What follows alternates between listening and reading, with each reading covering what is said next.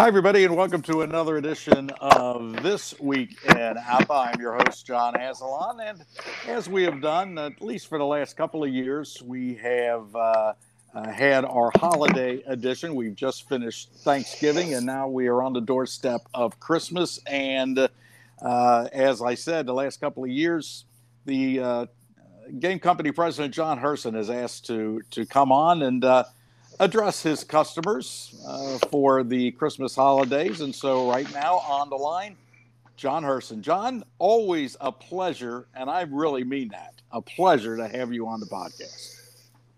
Good morning, John. Well, thanks for creating high expectations for everybody from this podcast. Uh, hopefully you won't be too disappointed. Never. How are you today? Uh, pretty good, pretty good, uh, you know. Trudging through, getting ready to head over to uh, the west side of Cincinnati for a second straight night. So, uh, you know, it, it'll it'll be fun. And uh, Christmas is, is coming up, so that's always hectic. So uh, trying to trying to get all that fit in, but uh, always time to talk to you here on the This Week in ABBA podcast.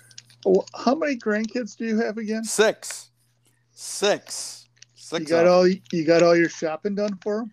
Uh, no, the younger kids are easy. Um, the younger ones I've taken care of in a hurry. The older ones tend to, you know, and, and they want different things. They dilly-dally around. And, uh, uh, so I'm really kind of struggling to get them taken care of. But the, you know, the one thing I was thinking about this today, and I have a two-year-old granddaughter, and I, I'm not, I'm not a big picture and video guy, because I'd rather be in the moment than try to capture that moment and then look back on it later.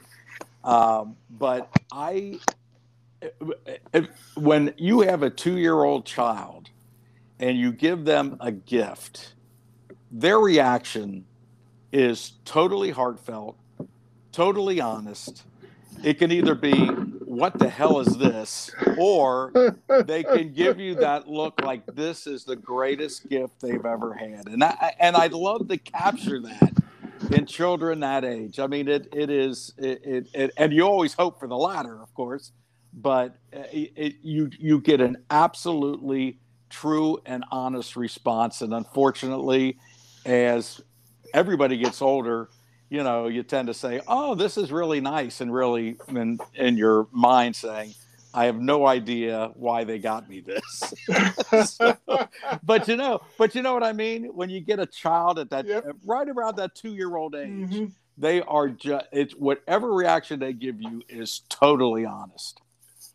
I have a picture here of my youngest granddaughter who, her birthday's the day after Christmas. So it's, yeah. It's, this is Christmas Eve, uh, two days before her second birthday. She's sitting in a small box, her beautiful Christmas dress is on, and inside the box with her is her Winston, her Boston Terrier. Mm-hmm. She sat in that box for at least forty-five minutes. People would come down and kind of pay homage to her. You want to open this present? Whatever. yeah, do what you want. You know. yeah, you know. That's what you want to remember. That is, that is absolutely true. So, John, what do you got for us? I mean, we're coming up on the Christmas holidays. This is a big season for the game company. A lot of folks getting their Christmas gifts in. Uh, uh, what can you tell us about uh, Christmas twenty twenty-two?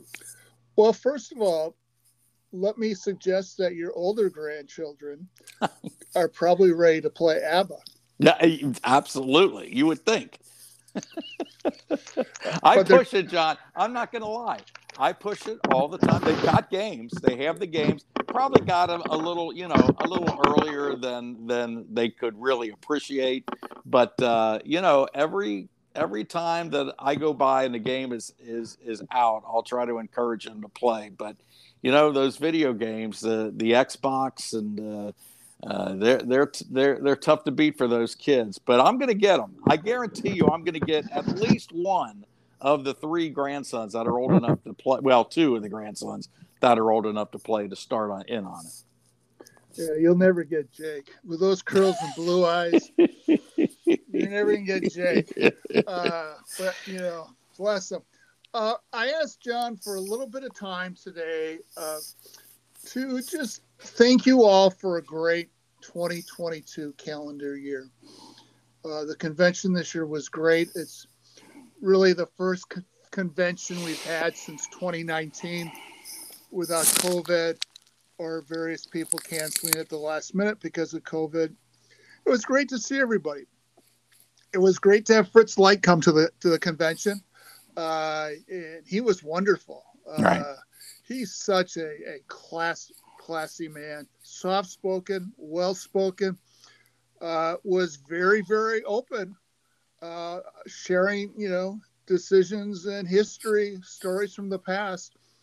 And we certainly, you know, we're grateful that he's agreed to do a monthly um, podcast with John to uh, give us, to, so we can memorialize some of the uh, history of the game company, because between Skeet Car and Fritz, there's nobody else left. Uh, and it just, this has just been a good year. There's been more good stories than bad stories from people in the community. Right. Uh, there's a lot of stories of people helping out others that are, are that need a shoulder. And that's that's the secret sauce of this community. And I've said this many times. It's it's the depth and breadth and length of friendships that have been formed and nurtured because people got to know each other playing the baseball game primarily. And that's a testament to the community. Uh, again, you know, we keep offering uh, products, trying some new stuff. And it's the community that really has rescued and kept it alive by uh, supporting us with the offerings we have. Uh, we're not going to do tennis. We're not going to do catamaran racing. Uh, we're not going to do cricket for a while. We'll see how the new league does. Uh, maybe basketball at some point. There's some non-court issues with basketball that uh, – I'm concerned about the saleability right. of a product, and I, I won't go any further than that. Uh, I want to wish everybody a Merry Christmas to you and your family. Uh, we celebrate Christmas at our house, so that's why I'm wishing you Christmas. Um, and best wishes for a happy and healthy New Year. Uh, just a reminder, you've got eighteen days left to use up your twenty twenty-two medical spending or whatever, if you've got your deductible covered. Uh, it seems like I've been in a doctor's office every day for the last two weeks trying to get stuff done before year end. But that's kind of the nature of where we are. Um, somebody pointed out, well, many pointed out uh, that I said we start taking orders for the twenty twenty-one baseball card set on Friday, January sixth, twenty twenty-three. Obviously, that means we were, we were referring to the twenty twenty-two baseball season. Uh, the twenty-two ABBAGO file is was uploaded last night to ABBAGO. So if you want to do some scouting before your draft or, or get some games in, um, go check it out at ABBAGO. Uh, we've got a couple new products that are going in the store today, uh, but I want to get the newsletter out earlier rather than later.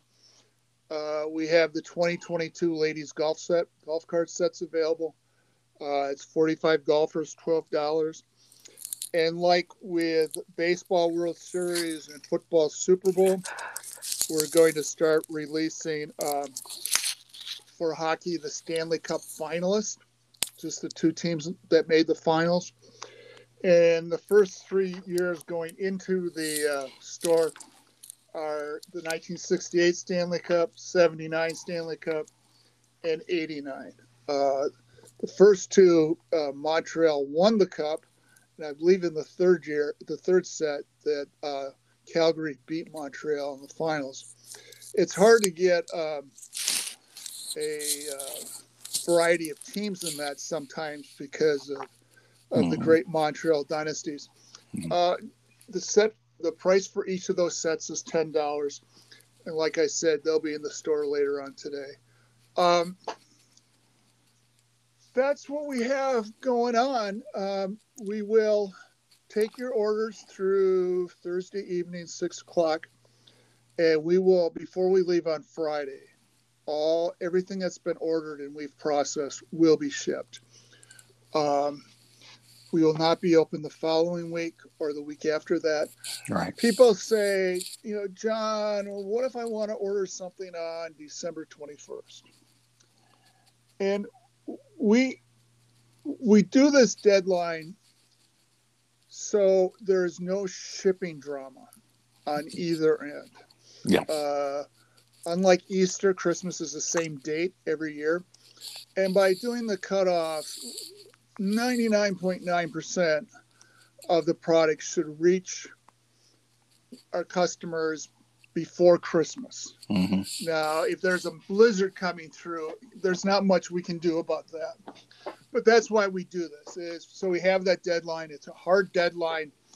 Is it gives us some time to spend time with our families, especially if they're out of town. Yeah. But more importantly, it makes us feel confident you will get your product uh, before Christmas, but without a lot of drama. Not waiting, you know, where is it? Where is it? You know, it's December twenty-third. Where is it? Uh, learned from the first couple of years that being open up to and including Christmas Eve uh, just isn't a good idea. Uh, so that's why we do it this way. And we feel by starting to warn you in September that that's enough of a heads up notice so that uh, your Christmas gifts should reach you in time for you to give them to others. Right. Right. Uh, and I think that's, that's a great point, is that you have the deadline that far out in front of Christmas to be able to get those products shipped. If, if you, first of all, if you read the newsletter, if you listen to the podcast, you know when that deadline is, so you have no excuse not to reach that deadline. And secondly, if you're ordering something on Christmas Eve uh, or want to, or two days before Christmas, you're going to get it after Christmas. You can wait till, till the, the, the company opens again and order it at that point. It, it's nothing that's a huge rush. But if you want to get it as a Christmas gift or give somebody that Christmas gift, get it in December twenty-first. That's your deadline, and, and that, that should be that.